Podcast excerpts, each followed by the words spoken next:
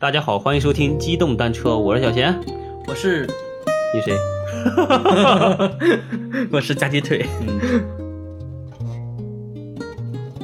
啊，又到了新一期节目啊。对我们这期呢，主要讲一下那贵族是吧？对上次也跟大家预告过对了。对对，我讲一讲我们中国的贵族，啊对，嗯，嗯嗯，因为之前啊，就是最近几年有一个某岁山的一个矿泉水的广告，啊，百岁山那个是吧？对，你还记得吧？啊，就是那个那个欧洲什么呃皇对对家那御用什么乱七八糟是倒吧？不是，就是弄几个穿着像欧洲那些什么传统贵族的一些小姑娘啊，赶着马车什么之类的，是吧？对然对后对喝水。嗯，还有一个叫什么景田的那个水，也是去模仿他，也是弄了景甜对，之前景田也是有一个不是演员吧？矿泉水，景哎田矿泉水，哇哇他也是模仿那个百岁山，弄了几个什么欧洲贵族马车，然后上面拉着两桶水。 好吧，那个还真没印象。我好反感这两个广告，特别烦。本身来说，我们作为一个人民民主专政的国家， 就已经消灭了这个阶级，是吧？非得弄两个什么西洋的贵族来凸显他们身份高贵，对，什么意思嘛？对不对？我特别烦。其实那些欧洲那些贵族啊，就是像我之前看过一点点那个什么唐顿庄园那些的，嗯，什么英式那些绅士贵族类乱七八糟的，就搞得就是很讲究嘛，各种规矩，然后说各种这那那这的，对吧？对那就对是对一套一套的，反正就搞得很隆重的嘛。其实就是骑在人民头上作威作福的那一群人，我感觉就是吃饱了撑的，你难道没吃没饭吃，他还讲究这对呀讲究那的这一天天。你说我们国家是吧？这是费了多少力气才消灭了阶级是吧？才实现了真的人民平等。嗯，而现在好多人还总是去向往、崇尚西方贵族，对。对吧？你说弄个小区的名字叫什么什么贵什么族皇？家家园，对对是吧对什么豪对城，对什么府，是吧？对，然后他妈的上个学校还要上什么贵族学校？对，哎，真的好，我这我挺我挺烦气的。啊还有我记得有什么开那种欧洲礼仪什么培训班啊，对对乱对对七八糟的对，是吧？是的，是的，人净是有钱人闲的没事干。对，我觉得其实是什么？是这个我们国家有很多那种暴发户，嗯，他自己本身呢没有什么文化内涵，对又想突出自己身份不一般，对然后嗯呢就去参考剽窃这个西方的贵族的一些礼仪制度，对那一套的东西什么狗尾续貂的东西，就是嗯，倒并不是这个 抨击大家啊，我觉得这个这个确实这个行为不好， 那行吧，反正我们本次呢，就这一期嘛，讲讲我们的这个我们老祖宗，对呃对对比他们还讲 究。特别讲究，是吧对，嗯，对，其实是把我们这个老祖先、老祖宗的这些贵族、一些礼仪啊、一些生活方式啊、讲究的这个细节啊，对吧？也给大家介绍介绍。嗯然后呢，也整理了一些资料啊、其实，小仙，我问你，你对于我们中国的贵族的认知是什么样的？嗯嗯，有没有一点印象？就可能是类似于，比如说看那些呃古代剧，对吧？嗯古装剧里面什么王爷啦，王爷家的什么郡主啦，这不好几个丫鬟伺候着是 吧？丫鬟了那个什么奴隶啦，对吧？家丁啦，还有什么管家管着院儿，然后是帮你衣来伸手、饭来张口的那些，嗯比较讲究的嘛。对，其实你看的呢，就是比较就是比较肤浅的一个表象，嗯，你只看到了这个他们享受的那一面对他们享受，他们再去剥削、去压迫别人哈，就是自己被别人伺候的那种生活。但其实真正的贵族，他不光是一种表象。你像，其实你有钱，你就可以雇人去伺候你。对呀、但是你看，为什么他们有人说，呃，培养一个贵族需要三代人的一个精力去培养他？因为从你的这个衣食住行，啊，然后你日常的各种细节、行为举止，都是需要一点儿去培养，要形成一种内在的气质。你言行举止吧，言行举止上面都透露着那种就是贵气的。不能说是透着贵气，我觉得它应该它是有一种教养你特定的一种对，就像比如说一一种规矩、礼仪在里面。就给人那种气场或者那种气质就不一样。是的，嗯你像，其实我觉得我们中国的贵族是产生在什么时候呢？嗯是产生在这个周公制定周礼以后，才真正产生了这种贵族。周朝，，那对就好你看早了呀。对，很早夏商周嘛。但是你看，其实最开始的一些贵族啊，我们把周公以前的那些统治阶级，对吧？比如说一些小国的一个国君之类的这些人，对吧？他们也有一些自己讲究的一些东西，嗯但是呢，呃，到周公之后是形成了一整套的礼仪制度。然后呢，这个时候贵族们才开始真正的和我们的底层劳动人民有了一个区别。你像当时有一句非常流行的一句话，叫“刑不上大夫，礼不下庶人”。这句话就是说呢，你如果是在周朝，你是一个贵族，嗯你犯了罪，官府是不能打你的，不能对你用刑的，刑不上大夫，不给你加刑，哦对，那可能让你直接自杀。 给你留个全尸呗，对吧？给你留点面，你自己看着办呗。反正就是不打你，不做羞辱你的动作。礼不下庶人，什么叫庶人呢？老百姓呗，对，比如说我是一个贵族，我见到了你，我是不给你施礼的，你没有资格让我对你尊重，只能你对我来尊重。哦，对，这叫礼不下庶人。他是通过一个也算是一种怎么说呢？一种民间的约定，呃不能说民间，就是一个政府发出来的这么一个规定，把贵族和平民的界限画的很清晰，对画的非常非常明显。有点类似于现在这个印度的这个种姓制度了，是吧？是的，跟这个有点相像，但其实比种姓制度还是要文明很多。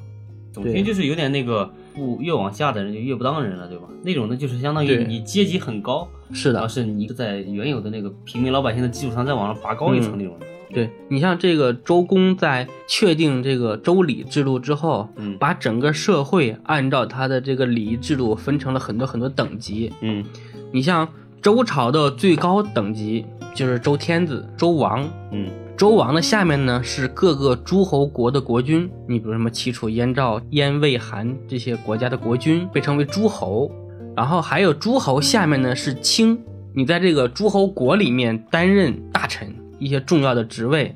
哦，所以说后面就爱卿是吧？对啊就对，那个你辈分，对对对，那个你就级别你就属于卿这么一族。哦，然后大夫呢就是就是卿可能是比较高级的官吏，嗯大夫呢就是一些比较中级的官吏。嗯然后再往下面呢，就是士嗯士卒，士卒实际上是什么？就是呃一些护卫、卫兵等等等等，类似于保镖，啊，就武将嘛，啊不是呃不武将不是武将，是武武士，对不能说武，就反正就是属于士兵吧，啊这么说吧，嗯就是负责呃给你提供安保措施的嗯保安保安 对对安保人员是吧？就等于你是贵族的保 镖，然后你的身份呢，还是要比那个老百姓要高老一百姓点，啊要高。再下面才是老百姓啊对，，那就是因为比如说那就不一了常说的就是打狗看主人嘛，哦对，，所以呢，士的地位要比平民、比老百姓要高，比庶人要高。嗯从士以下呢，就是平民。嗯平民呢，当时这个对人的称呼就是，比如说你平民一般就叫被称为庶人，是吧？啊然后你比如说，因为古代都是有建各种各种城墙嘛，对吧？城墙之内居住的老百姓，对吧？可能叫庶人。嗯，然后你比如说，你是在这个城墙外面居住的小村子里面，叫草对民吧嘛？？不是不 是不是，也可以叫草民啊，但刁是民不是叫叫野人， 野人，对你就是被称为野人。我了个天呐，然后平民和野人呢，嗯就是可以被统称为庶人啊，就是哦反正都可以包含到里面。再往下面就是奴隶了，奴隶的地位是极低极低的，嗯就跟牲口一样的，可能不如牲口，还不如牲口。一个牲口可能可以换好几个奴隶，你比如一匹马可以换好几个奴隶。你像当时这个在周朝的一个一个青铜器上画了一个，就是一匹马加一束丝可以换五个奴隶，哦叫匹马束丝，这也是有一句成语“匹马束丝哦”，就是形容这个奴隶的低贱、不值钱。嗯，还好改革开放了，不能不是还要改革开放，是还好你生活到我们现在的这个新中，国了，对，生活到我们的这个时时代，代，嗯嗯。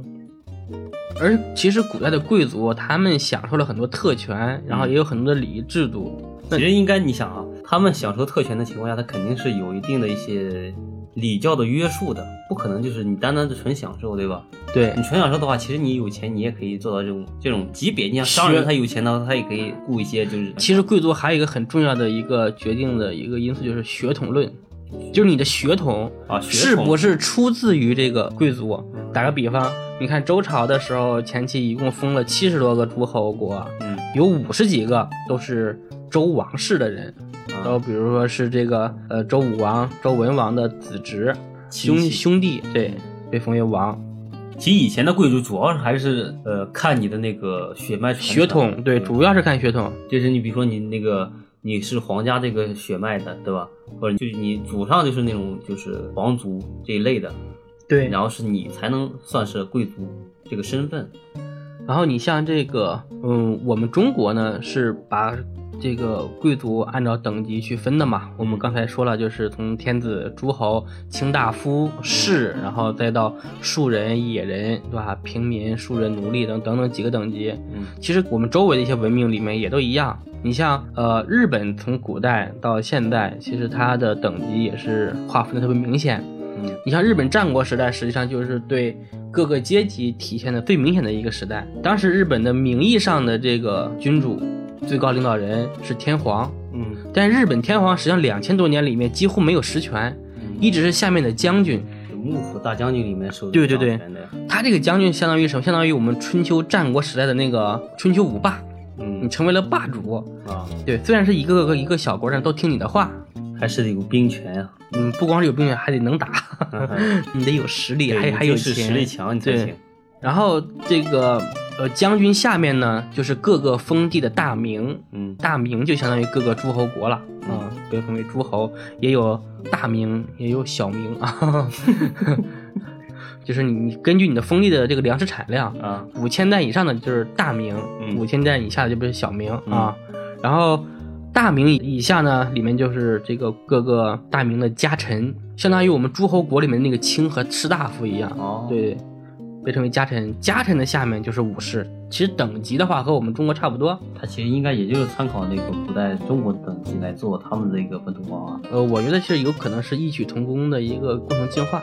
嗯，也有可能，对，然后你像那个欧洲其实也一样，嗯欧洲实际上从古代到近代吧，嗯欧洲其实现在还有很多王室是吧？嗯英国王室对吧？对伊丽莎白女王现在还在。嗯，然后呢， 老头儿都没了，前两前两天刚没，对西班牙啊对吧？荷兰他们都有王室。对，其实欧洲那些古但国，它现在都是有对，什么但欧洲实际上只有几个皇帝，就是从罗马时期传下来的皇帝，他也是共认为你是天下共主，但是各个诸侯国，啊你看英王、法王、德王这些是吧？然后到后面以后，你看拿破仑成为了皇帝，德国的那个威廉也成为了皇帝，对吧？嗯还有沙皇嗯等等，其实欧洲的皇帝不多，嗯大部分都是以王哦对，苏格兰国王、英格兰国王这样。嗯然后他们的这个从国王以下呢，也是分成五个等级的共和伯子男，哦五个啊等级的一个爵位，然后有这些贵族，到下面就是骑士，嗯再到下面是平民，然后是对奴隶。对，其实现在比较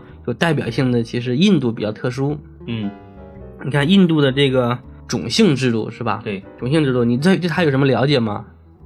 是不是有最最高的是不是婆罗门？对，在印度最高等级的是婆罗门，嗯，然后是最低的是刹帝利是吧？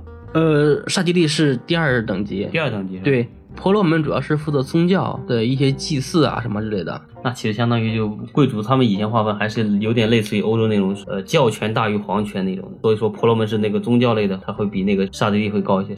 刹帝利是主要是一些从政的一些人对，然后呢，第三个等级呢是吠舍，啊，对他们基本上就是主要就是商人，比较有钱，地位比较高。其实就是像古代那种从商人员，但是他那个有钱没地位，对对吧？对，然后剩下一个等级呢就是首陀罗，啊首陀首陀罗是就最是低印度本土的这些土著居民。哦，然后为什么印度会产生这个种姓制度？嗯是因为你看古印度最后是被雅利安人给灭了，是吧？嗯但雅利安人呢比较少，然后呢，他就去宣传这种种姓制度，对吧？然后让底层人数多的人认可自己。所以为什么印这个印度教就是说让人们总是去做苦行僧的那种修行，嗯，然后呢，就说你作为一个一个首陀罗，对吧？对你是底层的人民，对，那你通过对自身的修行，对吧？你这个吃苦耐劳这一辈子，那你来生以后就可以升一个等级。嗯所以呢，印度的底层人民呢就接受了自己是这个 普通劳动者的这么一个状态。在首陀罗以下呢，就是贱民，相当于也是奴隶的那种。比如说，在这个印度社会上讨大粪的呀，这些比较脏的、肮脏的工种，就是他们来干。而且，印度的种姓制度的等级划分非常非常明显，这个不同的种姓之间是不能通婚的。反正现在是会有，但是可能是还是会受到一些对，反还有对的握手啊什么这些都不行。你看，印度在建国以后，他们也是通过法律的形式废除了这个种姓制度。但是老百姓里面还是会对啊很，但是反在对的民间还是很坚定的在执行。你换个思路来想，就是如果说你，比如说你是一个贵族，对吧？嗯，你已经就是你高阶级的人，你已经就是在这个阶级里享受你的一个福利待遇或者你的一个优惠政策，享受了好多年了，或者对你的父辈、你的祖辈都是这种的，那到你这辈突然间把你这个你所享受的这个待遇和福利给你废除了，或者是给你那个平均化了，大部分人心里会是很不爽的，对吧？对因为对他是有害的，但对下面那些人是有利的。然后是大家就是不约而同的会想着能维护自己的一些权利或者一些权益嘛，对吧？就会不断的巩固这个阶层的这个这是个的概念，对吧？所以在大家脑海里面还是会根深蒂固了。对，但是这个制度的执行啊，在很多国家其实都不一样。嗯你看现在日本，嗯日本还有王室，对吧？欧洲也还有，对吧？嗯印度的种姓也依然存在，嗯但我们中国没有了，我们实现人人平等。对 其实这是一个非常好的一个一个社会状态，是吧？你看现在我们大家可能觉得，你比如说啊，你上班工作不爽了，你就走了，对是不是？对，你在印度和韩国可能就不行，你可能在这个公司里面，你的领导再怎么压榨你、欺诈你，对吧？你可能还要忍气吞声，甚至自杀。当然这就是一些也不能算贵族那种要求，或者是就是阶级上面的一些固化导致的一些就是思想上的一些就是约束吧，我是这么想的。像那个韩国和日本受那个中国古代儒家的那些思想禁锢比较厉害一些吧。你不要推到我们儒家的这 个这个文化上，跟我们儒家没有关 系，好吗？我们儒家一直讲是仁政，对吧？嗯爱民，而且是民贵君轻，嗯，是不是？是。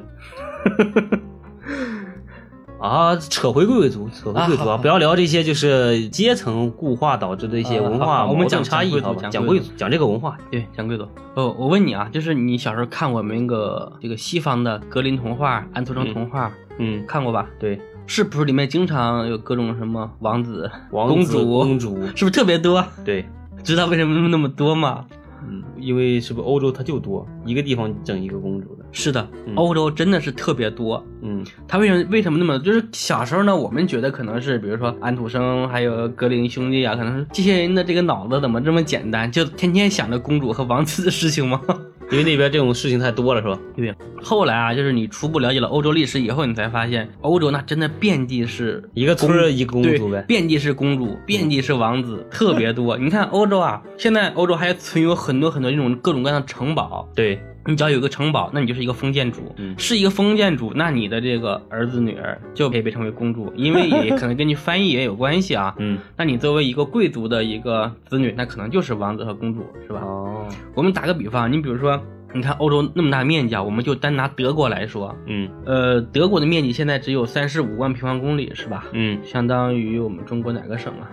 可能比黑龙江省可能还要少，还要小一点。嗯四川可能也四十多万平方公里，反正就差不多吧。但是在这个呃十七世纪，嗯这个欧洲在进行宗教改革的时候，嗯当时呢，欧洲的这个社会，欧洲各个国家之间啊，这个都差不多完成了一种统一状态。然后德国呢，它其实是分形成了一个联邦，德意志联邦。嗯在这个面积的下面，就当时基本上就是现在的德国、呃奥地利，再加上这个匈牙利和那个波兰的西半部分，这么大的一个面积，嗯我估计可能也就在四十多万、四五十万平方公里吧。嗯，在这么大的面积上，你猜有多少个国家，有多少个封地？就是领主吧，嗯，可以，你反正就是这么理解，你就说吧。千把个，千把那倒没有啊， 嗯德国的这个面积里面有三百多个大小不等的独立诸侯，哦，和一千多个骑士的 领地。什对，么欧洲啊什么十字军啦，什么圣三一，什么乱七八糟都在那块儿啊，要不不，十字军这个我们不聊啊，十字军的这个这个历史挺复杂的，哦我们不讲，就讲这个欧洲的这个德国这一块儿，嗯就有三百多个诸侯国，嗯，可能真的是一个村儿，对吧？就是一个封建领主，其实就是村长和村长的孩子呗，对吧？就就你就可以自这封为王了，呃，可能对，可能一个村儿俩村儿的吧，就这样。哦。所以呢，王子和公主非常非常多，嗯这一堆村干部还一天天称王了。是的，嗯，好吧，那今天我们的节目就先到此为止。呃，我们这个贵族这个节目呢，也要做成一个系列啊，当然也由于我们那个节目调档了嘛，嗯，每周三到每周五都会更新，就是我们的机动单车。